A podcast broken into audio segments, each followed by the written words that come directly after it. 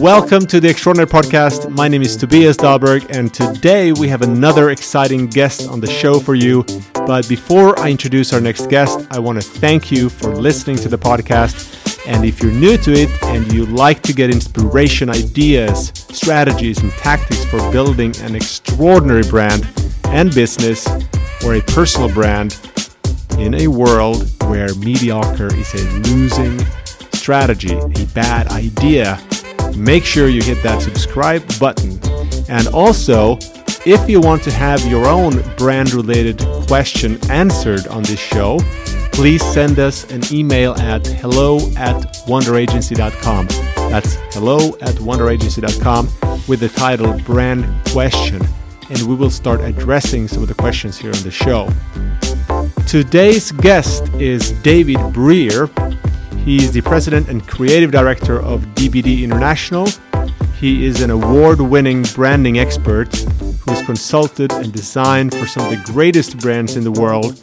His work and his thinking has been featured in publications such as Inc. magazine, Entrepreneur, Adweek, Fast Company, and Business Insider. He is also the author of the book Brand Intervention a book that really connects with the whole idea of this podcast, actually. That is, avoid mediocrity at all costs and rise above the noise.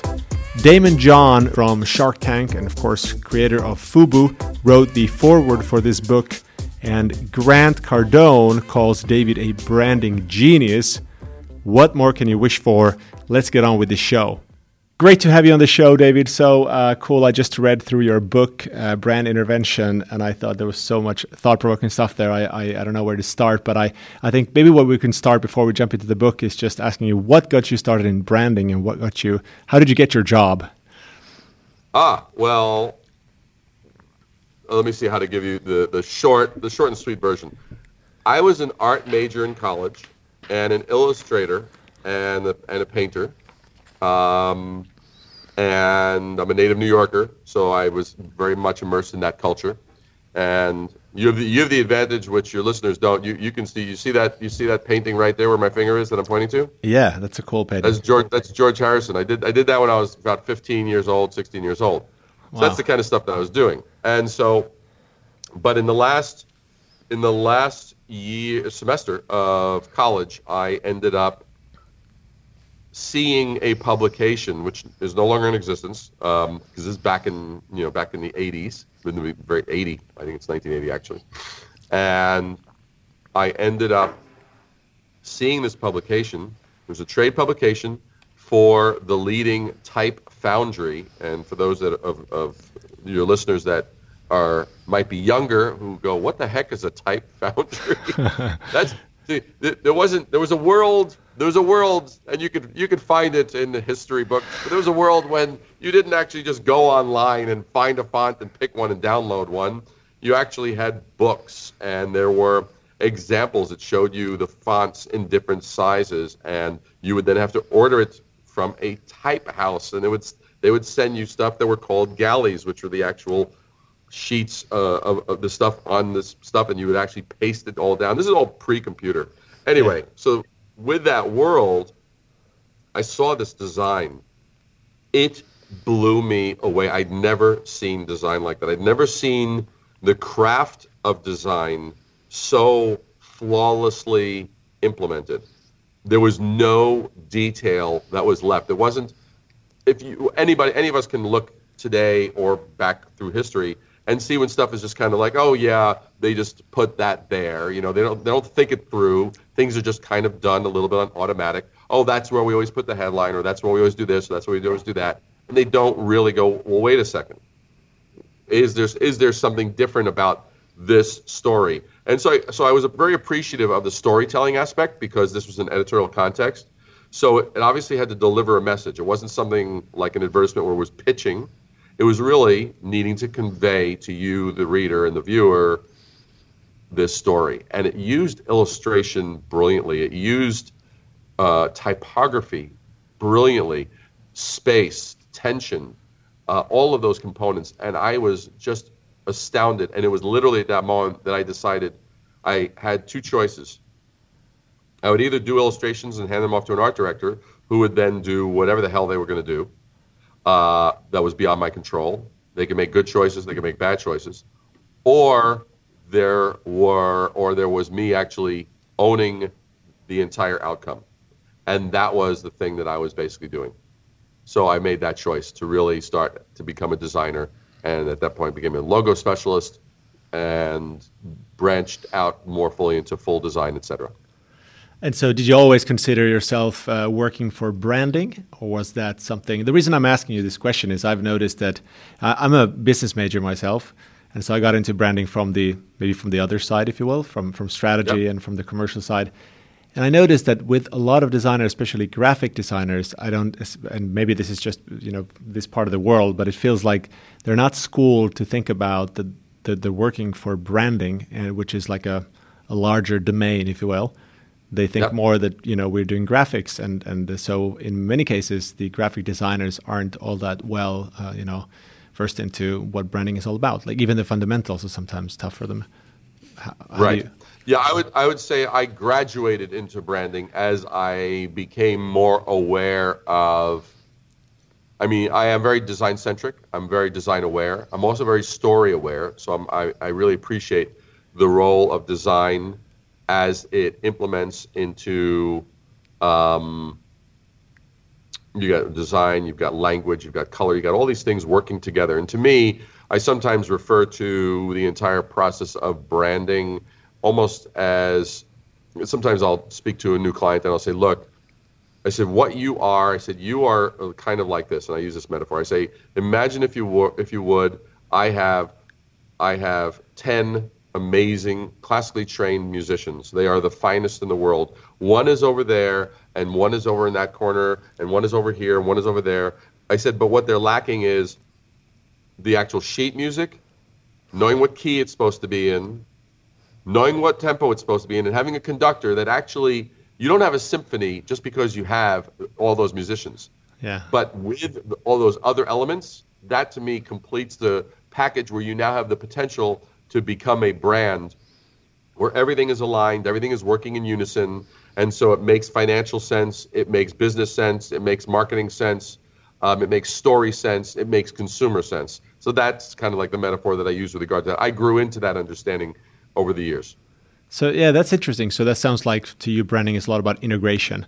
But uh, maybe if we go back a little bit, like how would you define brand and branding, and you know, how do you look at that? Well, well, well, there's there's there's sort of the inside story of branding and there's the outside story of branding. I, as you know from having read the book, I define branding as the art of differentiation. Four words, because I I stand in defiant protest um, against the 8,000 plus books. If you were to type in branding uh, and look under books on Amazon, you would get over 8,000 books. Yeah. I think I did the math and I think if you read one book a day, I think I think it calculated out to about 321 years, something ridiculous.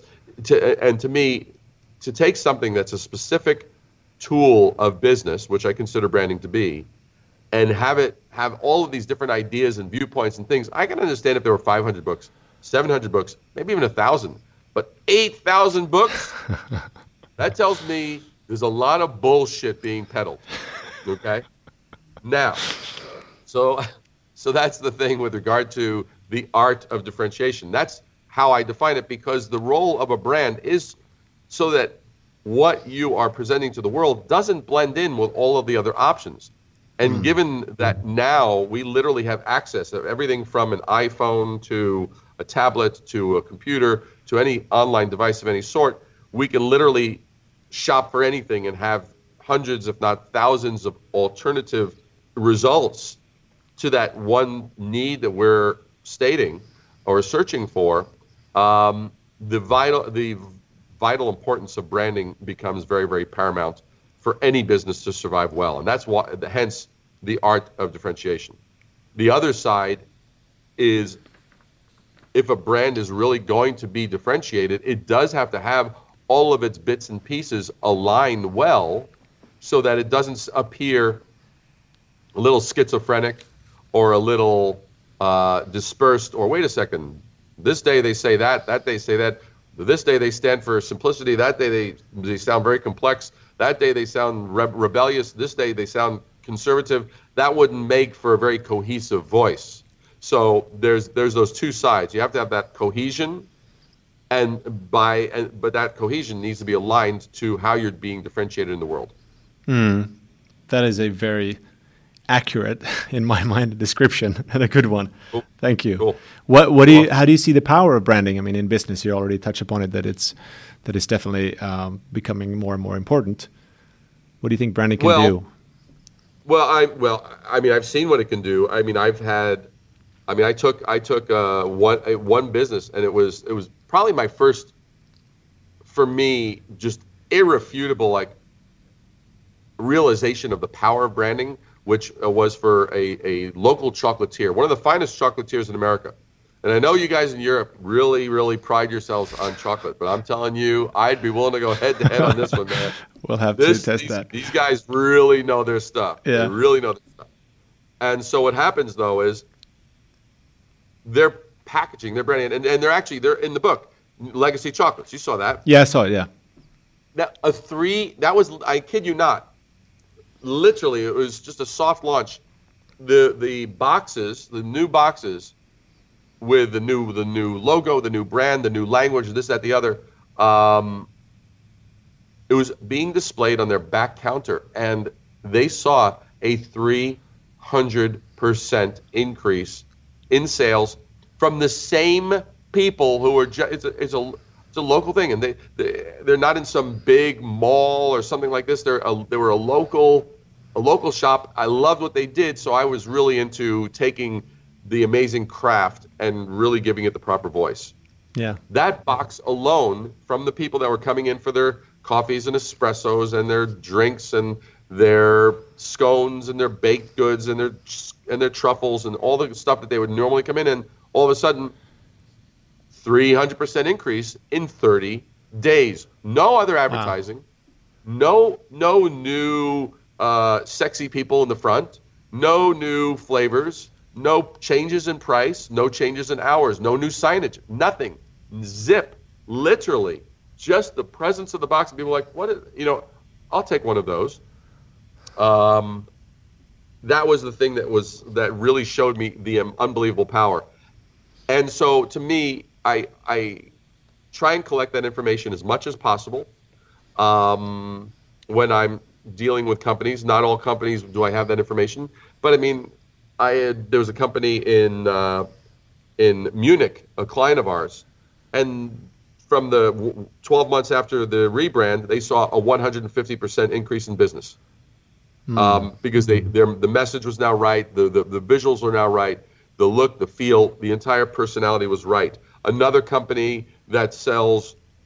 Do you know what beef jerky is? Uh, yeah. Do you know yeah. what that is? Yeah, yeah sure. So so we so here they, they take they took beef, and they took chicken, and they took also uh, venison, and they did jerkies with each of those, and very nice different flavor profiles. But the before and after, and that's also in the book, they saw a one I think it was about 150 to 170 percent increase in about 10 months after the relaunch of the new brand. Um, and another yeah. client of mine who I mean, literally, he went. I had worked with him on the prior company that he ended up selling and becoming a millionaire for with. After that, he retired for five days and then started a new company. And he said, "David, I need to go over this new brand." Um, and he showed me the and he showed me the name. I said, "I said, his name is Stu." I said, "Stu, dude, no one will be able to understand this. No one will be able to understand this. No one will be able to spell it. No, no one will. It won't." He goes he goes, "Don't you see?" I said, "No, it's terrible. Trust me. Just trust me." And so anyway, create him with a new name, a new a new everything, and they went from zero to the last I had spoken to him a few months ago, a couple months ago. I think they're at a three hundred and fifty million dollar valuation in six years. Wow. From zero startup, brand new company, to three hundred fifty million dollar uh, valuation in six years. So, to me, when you ask me, is there power uh, and and is there viability with regard to branding? My answer is Hell yes. that that's what I wanted to hear. Yeah, no, I I, I fully agree with that. Hey, let's yep. talk about your book, David, Brand Intervention. I. I loved it for its straight talk, its punchiness, it's straight to the point, even provocative stuff, and it's written in like big type, and it's very easy and nice to to. I was going to say digest, but let's say let's say read. And there's a lot of big uh, big thoughts there. Very good one liners. A lot of things I'm sure people are lending from and quoting you on. What is it that it also sounded like you had a lot of passion? I don't even, I would even guess frustration at the core when you wrote it. Just please talk us, you know, share why you wrote the book and what, what is really the central idea behind why it needed to exist. Absolutely, absolutely. I'll tell you why I wrote the book, but I, before I forget, I want to tell you a little a funny anecdote after the book was had come out which I didn't anticipate. But what I did was, my daughter was visiting. So my daughter, my daughter's a millennial, right? Mm. And I showed her the layout of the book, and she looked at it and she goes, "Wow, you get me." And I'm like, "What?" And she was looking at the very at the very large type. Now, for those that haven't yet gotten their book, and what I said was haven't yet, and they should. Absolutely. yeah. So so you know the basic thing is most books are written in a 12 13 or 14 point type mm-hmm. my book is 36 point a a bolder sans serif slightly condensed is based on franklin gothic for those that are into uh, typography and, and no typography but it's actually a font called francois one so it's definitely a someone's variation on franklin gothic right yeah um, but the thing is, it's 36 point. And so what I saw was I was showing her a spread, and she sees this whole spread, and she's and and she's like, "You get me?" And I'm like, "What?" She goes, "I can read this like," and I realized what she was talking about was she grew up in a world where tweeting 140 characters mm-hmm. is the way of the world, right? Or a little something that you might see on Instagram or a little something on Facebook or whatever, short snippets, sound bites. And so the factor that on a given page you might have probably at most probably five sentences. Yeah. Um, and so the fact that she can like just literally ingest it fully um, with that speed was hysterical. And so that was great because all of a sudden I had a whole demographic that I wasn't even aware of that could go, what a cool book. I, this is like me, right? Yeah. But then at the same time, I got the flip side, which was I, I then saw shortly thereafter, I showed the book to someone who was in their mid mid fifth mid to upper fifties.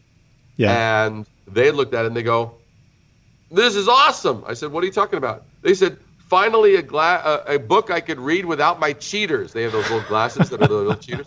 And, they, and so I, I it was hysterical to me that both were that had these incredibly enthusiastic responses for entirely different reasons. That's jobs to be um, done theory. You know, you're satisfying different needs and jobs. Absolutely. Yeah, that's fantastic. Yeah. yeah. And, and as far as now, now why I wrote the book, I basically being an avid learner, I am always interested in improving my game, having good having good insights, and I also know that part of my role when I'm dealing with clients and others is to provide useful information and educate. Hmm. So I appreciate when someone else has that ability as well. Yeah. And they and they do it well. So I wanted to have a book that had and and I, you'll have to tell me. I mean, I'm uh, this is this is where I just uh, I'm gonna just get a little little straight talk. I wanted a book with no bullshit. Okay, yeah. that was that was the thing. I wanted zero bullshit, zero fluff, uh, zero fat, because I was tired of reading books. Like I would be told, "Oh, you got to read this book," from, you know, from a either a colleague or a client or someone that I respected, and they go, "You got to read this book. It's amazing." And I'd read the book and I'd be like, "Okay, okay, okay," and then I'd get to the what I call the the golden ten pages. Hmm. That somewhere in there there will be like the ten pages of the real stuff, yeah. the real value and the, the stuff that came before or after didn't either amplify it or add a lot. And to me, that was um, that showed me that that the author didn't have as much to say as what I had hoped, and mm. that they also didn't value my time. You know, I do my time is valuable, Yeah. Right. I think I think everybody has that reality that their time is valuable, and and and you and I spoke about it before we started recording this, and I will leave the person's name. I won't I won't throw them out of the bus, but there was a TED talk that Mhm. I had that I had watched, and TED Talk is famous for their 18 minute um, speeches that are presented, the presentations, and some there's some magically great stuff there. And okay, so I'd seen this one. It's a very popular, very well presented uh, 18 minutes from a very good speaker and a very good author. well, I was so impressed with that 18 minutes that I was like, I've got to buy the book. If if I'm getting that out of 18 minutes, the book must be amazing. And I went ahead and I bought the book, and the book added nothing more. I, everything I actually wanted to get was in that TED video. Yeah. So as opposed to the book adding, actually the TED video was really the great summarization of the book and why the hell should I buy the book? But I, I went the other way and I thought there'll be more. yeah. And so I didn't want to do that to my readers. And I and and so that was one impetus. And the other impetus was I kept on encountering the exact same questions from clients, either questions or misconceptions with regard to what branding was, how you manage a brand, how you create a brand, why you do this, what's the criteria for choosing a brand, what's the criteria for choosing a domain what why do i why am i not going to just want to blindly copy um, another company that's successful why would that be a absolutely stupid strategy to implement um, it, there may be a short little uptick but in the long run it's a disastrous strategy yeah. um, and so those were the things that I was looking at. And any time that I was in a meeting with a client and I had said to myself, you know, they're definitely going to be a, they're definitely going to know this particular point. I'm not going to raise this particular point. Anytime I did that, they would inevitably, shortly thereafter, usually within minutes, say, well, what about blah, blah, blah, blah, blah, which was the exact point that I dismissed. Uh, and, and so it never fails. What's in this book literally is over three decades of the same things that I always have to address. And I've had people read the book, and then when they're done with it, because the last 50 pages are the playbook where I, I wanted to say, here, here's how it works. Now that you understand the stuff, here's 50 pages that actually show you before and after. Here's the difference. Here's how it was put into practice, just taking specific points of how do you avoid cliches and this and that, the other, and how to successfully oppose others um, in your brand. What do you stand for? What do you stand against? And the, the key principles, I such a high percentage of people say, I'm now rereading the entire book again because Yeah. that gave them like, oh, I now get it, and now they want to totally take it on in a whole new level of understanding. Yeah, and I think what's cool about it is like it's very timeless, and uh, these principles probably were true 20 years ago, and they're going to be you know true in the next 20 years.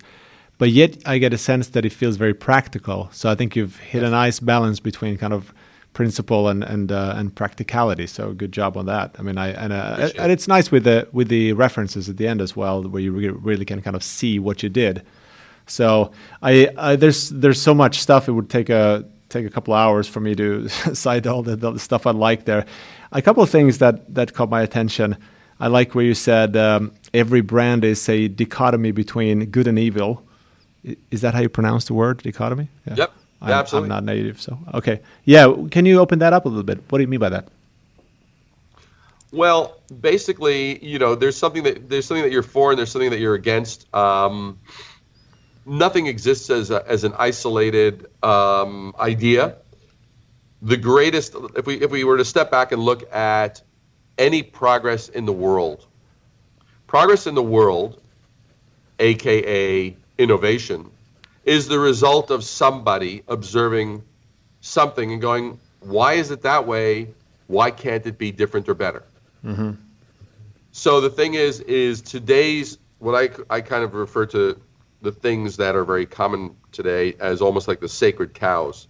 And so today's sacred cows can literally be old history in the drop of a hat if you know what you're standing for and what you're opposed against. The, the good, and to me, the good in this is the great brands will be about an idea, not a product. Yeah. That's a key point. Yeah. The great brands are idea driven, not product driven. The products just happen to be what they produce to that's how the idea manifests itself as something useful in another person's life. Hmm. But the great idea, the great idea, and the great brand is driven by the great idea, not just the great product.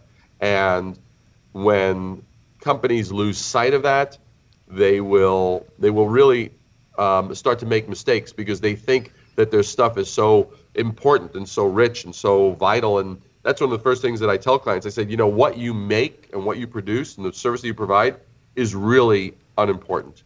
Yeah. Yeah. I that- tell them it's the least important thing in the entire dialogue. The most important thing is what is the outcome that your product or service makes possible that without that your product or service that outcome wouldn't be uh, achievable. And that is so and and and I do that intentionally because I need to deflate their love affair with oh we've worked so hard, we've sweated so long, we've we've sold our children, we've you know we've we've uh, we've we've we've you know done bad things, we've done we've done things unspeakable just all to make this possible. So, I mean, you know, it's, it's just so dramatic, and I just I need to deflate it and kill it. yeah, yeah, but that, that's exactly. I mean, that's what we see here as well. Nine cases out of ten, it's product, product, product, and it's really like companies even define themselves through the product. And of course, when once the product gets obsolete or commoditized, uh, no more brand. And uh, and I think also you mentioned there in the book that what you sell is not what people buy, or you, you put it right. some, somehow like that. And I, that's something I keep repeating, repeating as well. I think that's almost like the number one thing to start with when you get started with branding in my book. Like, really wrap yourself around that idea that if you define yourself and your company, at worst, the whole business around your products, that's not going to last very long. And we know nowadays, Yep. of course, that, you know, it's very, I mean, are you seeing the same thing over there? I mean, it's very difficult, if not impossible, to, to really differentiate only on like product and service level. And what I mean, maybe the, the inherent, let's say, features and benefits. Like you have to go higher or, or deeper, whichever way I like to define that. But like, you know, bringing in purpose and meaning and, and th- things of that nature. Exactly. Yeah. The the other thing that I also liked here was uh, this idea uh, the, about low price only creates loyalty to that lower price point, not the brand, which is, is very clever. And Yeah. I, yeah, yeah. Uh, v- very true. Um, then another thing which I thought maybe you could open up, and you spend some time actually open it up in the book, but this idea that the most successful brands uh, share qualities with the greatest entrepreneurs. I thought that was really you know fresh and not something I've definitely not read elsewhere.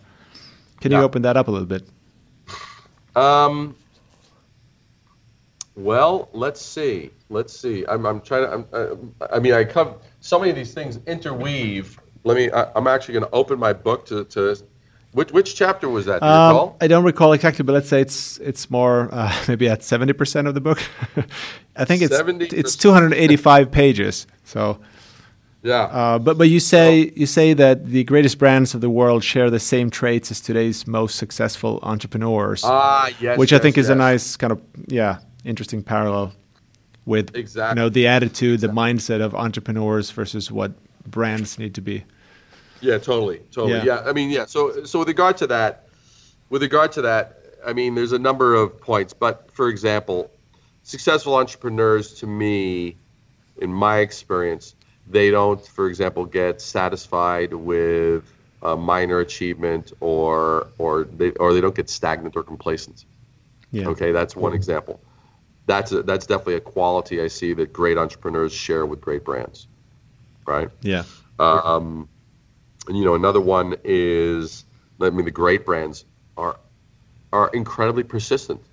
They don't they don't just go for like, okay, let's do like a short little hit, and let's like, okay, great, we you know we, we saw a little uptick in sales. Oh, that's great. That. No, I mean, they're they're not solely focused on the transaction. They realize a good branding and good messaging will result in transactions and that the transactions are the result of those efforts, not the reason why you do those efforts and initiatives.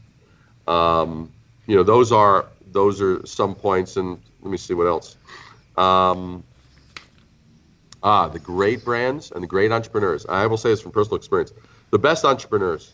I know that sometimes there's an idea that oh, the more successful somebody becomes, the maybe the harder they are to communicate to, or the or the less successful they are. I've actually found that's not universally true. That the that really really great entrepreneurs and great brands share the common quality of always wanting to help. Yeah. Always wanting to provide value, and even more so. There's one other quality that actually I, I started to, to uh, isolate after I completed the book, which had to do with the great, great brands have a high quality of future connected with them, meaning they're not about the past.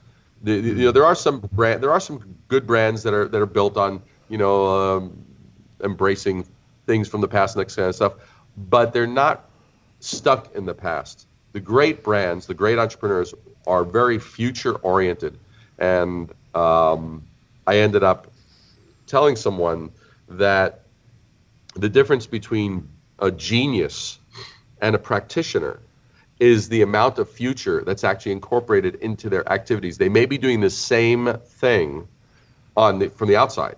It's like, well, yeah. this one's doing this and this one's doing that. But the difference is, is the thing that's considered genius, the brand that's considered genius, the entrepreneur that's considered genius, will have more future incorporated into the thing that they are creating or offering.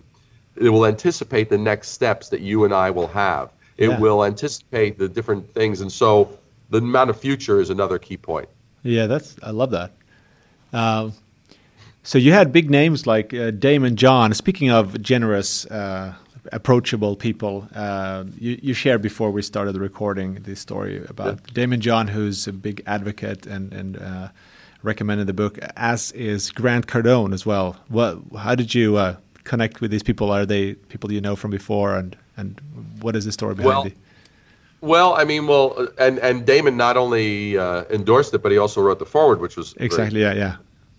And so, but the Daymond, the interesting thing, and how the, the Daymond thing came about, because Daymond and I were both from Brooklyn and Queens, but we're ten years apart, and so um, it wasn't through Brooklyn and Queens that we actually got to meet. It was from a Fast Company article that I'd written because my wife and I are both big fans of the TV show, the hit TV show Shark Tank. Shark Tank, yeah, yeah.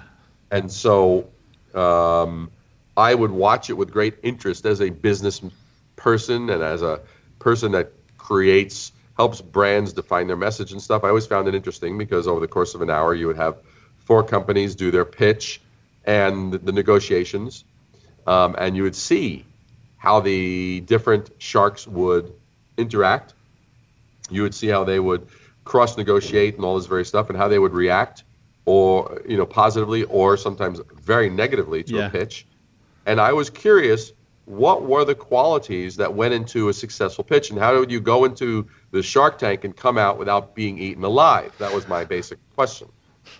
And so what i did was i wrote this article for fast company for my column on fast company and i just basically had written it um, sharing with the world. These were my observations with regard to these were the qualities that were found, and within a matter of a couple of days or whatever, Daymond John, who I did not know at the time, had tweeted, "This is the best article ever written on Shark Tank ever." Wow. Right? That's that's what he tweeted, and I was like, and I of course retweeted it, and I was like, "That's awesome, man. and so we just sort of just started to share and talk and this, that, the other, and and that was, and uh, that's how we just basically got connected. And you know, he's a he's a hustler, very gracious, unbelievably, absurdly gracious. Wow. Uh, he his level of there's never the feeling that he's the greatest. I mean, sometimes you're in the presence of some people and and there's this I you you, you kind of have this sense that they're the really important one in the room, and you're sort of like an underling. Yeah. And he never never emanates that. He's very very gracious. Never forgets where he came from, because yeah. he came from very very humble beginnings, and so um, that was the that was the thing that was happening there. Yeah, That's that's You a know, great story. That's a, I love that Yeah. story because th- that's what you want to believe about these people, right? Like you want them to be Yeah. good human beings, like even when the camera is off. Yeah, yeah, Yeah, that's absolutely. awesome. Absolutely. Yeah. That's cool. Well, um, still, I know we we're coming toward the end. Um, uh, just like if you think about really practical advice, let's say some of the listeners are entrepreneurs, small business owners. Some work for bigger corporations, but let's say maybe if we focus on the smaller ones, so like someone who's really trying to create a brand more or less from scratch, like what type of practical advice would you give them? Like where do you start, and what should you start by thinking about, and how would you? Well, I- what's your process Well, if you I have would, one? I would. One is I. I I'm not. I'm not doing this to pitch the book. I'm just saying. Look, if, I. I That's I okay, spent two years. I spent two years writing this book. I spent two years and three rewrites. I will tell you, there is no fluff. If you value your time, and I literally, I say say somewhere in the book that this book is written for CEOs, brands, and entrepreneurs and startups that don't have time to read a book on branding. That's why I wrote this book. And I will I will just say buy the book. Buy the hardcover book. Do yourself a favor. It's your investment into you. I, I it's not like I'm making like there's not not like there's money to be made on, on the book, but just get the book. It will give you a lot of the tools. Yeah. That's one thing. The other thing that I would say is um I would say that when you're looking, you need to really be aware there's a couple of I refer to them as universes. I, I would say there's a couple of universes that I would say uh, you really need to be aware of. You, you, yeah, and the first one, every entrepreneur is aware of, which is their own universe, their own trials and tribulations in their own world, and the how much pain and duress and blood, sweat, and tears and everything that went into this and all that kind of stuff. And you know what? One, nobody cares. Two, it doesn't matter. And three, unless you believe in marketing by telepathy, no one will ever come to know about that unless you eventually write a book about that or that is somehow integral to your brand story. Yeah, But that's that's the internal world. That's the internal universe. It's the external universe that you need to be aware of. The external universe includes one, lots of noise. It includes lots of solutions to the problem that you are you are solving. Lots of um, ideas, and whether they're true or not is irrelevant. By the way, that is vitally important. It's like the it's like because I, I can't tell you the amount, and you probably encountered this as well. The amount of companies that come and say, "But we are the best, but we are this, but we are that," and it's like, and, and Tell I me say, you know it." what? It- you know, it, exactly. The, the basic thing is okay. You know what? Is your competition saying the same stuff like they're the best? Yeah, but it's not true. And I said, you know what? No one will ever discover that. yeah, yeah, If you go head to head using the same words, the same languages, the same promises, the same look and feel, and the same stupid stock images or whatever you choose, and all this kind of stuff, you can't go down the same road and expect a different result. So that's the thing. It's like don't be, don't go down the road of thinking all is fair in love and war. It, it it's not. There will be ideas that are absolutely false, and they're, and and they're, and those are the landmines of having a business. You're going to end up having competitors who are not good, who provide crappy product. I mean, you and I, as as people who provide this service, I'm sure you've encountered this. Hmm. How many times have you actually had a company come to you saying, "Well, we got burned. We we had to work with this other firm, and we got burned, and they offered horrible service to us. So how do we know that what you're saying is any different?" So blah blah blah blah blah. Right? I mean, you've Yeah. encountered that. yeah, So the thing is, is okay. Well, am I am I to blame for that? No. Do I need to understand that and empathize and and help them overcome that that um, association that someone, quote unquote, in the same field as me was a schmuck and I'm not. You know, it's like all of a sudden, I, you know, I'm now carrying a little bit of the schmuck karma Yeah. because this idiot. you got branded. yeah, Yeah. absolutely, absolutely. So you know, so that's the thing that I would look at is you, you want to be aware. How are you going to stand out? How will you stand out? How will you be seen as different? You need to understand the, the, the branding is all about differentiation. yeah, And and if anybody listening to this hasn't yet gotten this point, I'll, I'll give this as a final example. When people are looking at, if I came to you and I said, I said, okay, Tobias, here's the deal. Here's a 16 ounce bottle of water, and here's a 16 ounce bottle of water. Here's this one is brand A, and this one is brand B. All right, Tobias. Now here they are. Um, neither one of these companies has done anything to differentiate itself, to identify how it might be different, et cetera, et cetera. Because if you really understand branding, you understand that branding is synonymous with value. Yes. Because branding equals differentiation equals value. Those yes. things are synonymous. So if I come to you and I say, so which one, which one do you want to buy? So you want brand A or you want brand B? And you're looking at it, you're going, how am I supposed to? Is, is where was this one? Where did this water come from? I don't know. Where did this water come from? I haven't a clue. Uh, is the plastic the same? I don't know. Uh, but the everything looks the same. I understand. You're inevitably, you're eventually going to come to say, okay, well, which one's cheaper? Yeah. Not because you are cheap, but it's because you're demanding a point of difference. If they, if a company has failed to provide that point of difference, then what happens is is that you are going to take over that role since they failed to take over that role. You're going to demand the difference because other, because the only way for there to be value to you and difference is well if they're the same, tell me which one's cheaper. Mm-hmm. That's and so it's not because people are inherently looking for a deal or looking to be cheap, but they are demanding a point of difference. And if that's understood, that will put any company, whether they're a startup or a company that's needing to refresh themselves, they'll put them way ahead of the game if they understand that concept.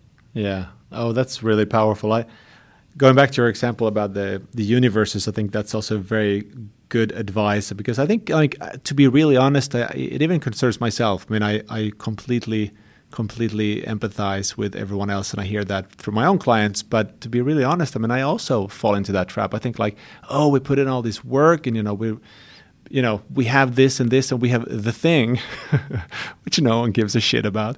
Like right. un- unless you can really flip your own thinking and and understanding it from the outside like that's that's a healthy exercise. To understand right. that very few things what you think matters actually matters to other people before you can yep. find the ways to get there. But yeah, that was that was really powerful. I, I really got a lot of stuff uh, for myself out of this, and of course that's not the intention. I'm here to create value for all the listeners, but I, I really excited about this, and I, I really recommend everyone to read this book. It's, I mean, I, I think I said at some point it's 285 pages, and that sounds like oh my god, I'm never going to get through it. But it was so sort of light and, uh, and and and very enjoyable to read through, and I think it's also one of those books where you can go back and just. Uh, get a piece of inf- you know um, motivation and inspiration from one page. You don't have to compete, but I think, like you said in the beginning, you will want to go back to it because the, it was like uh, dopamine for yeah. Yeah yeah, yeah completely. Yeah and and I've had people I've had people say you know I took it with me on a flight and I read it in a flight. You know they they, they they're on a two and a half hour three hour flight and they read it cover to cover. Yeah. And then they're like then they're like, well, this is awesome. Now I, I can't wait to read it again. Yeah. Um, so yeah, no, I would I would absolutely do it. And uh, you know, and and for any of your listeners and followers out there in in Finland or that region of the world, I mean, it's like you know, we should we should arrange to have. Uh, you know, to, to have me come out at some, you know, some conference or convention or whatever, and, and yeah. have a good time, shake things up. That would shake be things up, man. Awesome, awesome. Yeah, I, actually I've been working. I have I've had a couple of guests over in the previous years, and we did a seminar. And I'd love to actually, uh, maybe there's something we can talk about afterwards as well. But I'm just going to say it here, also live, uh, a podcast, uh, and not being live, of course, but on recording. That uh, it'd be great to to pull together even a few people and do something like an intervention and really, yeah. uh, you know, like no bullshit, straight talk. I'd love to do that, and I'm, I'm, sure that would there would be demand for that. So let's let's talk about that. But in, just in closing, uh, where can people find you if they want to engage with you, if they want to, you know, DM you, or like, what's the best way to to discover you and and, and connect with you? Absolutely. Well, I'm, I mean, obviously, obviously, yes. Besides YouTube and Instagram, where you can basically just look me up, David Brier, B R I E R, or um, our domain, which is also, you'll find this in, on a number of the social channels, risingabovethenoise.com. That's R I S I N G. Risingabovethenoise.com is the best place. They can certainly reach out to me on LinkedIn. Uh, Instagram, Instagram. I don't find Instagram as easy to. Find. I I miss messages and stuff. It's not a great place to kind of reach out. But Twitter for sure, um, YouTube, and uh, and because I have the, the which you probably have seen, is the yeah. One Minute Wednesdays. Every yeah. Wednesday morning, there's a there's a, a new juicy little morsel of I, I kind of I love to call it mental Pilates. It kind of stretches those stretches out those portions of your mind that have, that have gotten a little a little stiff, stiff. and unbending. I love it. Yeah. awesome.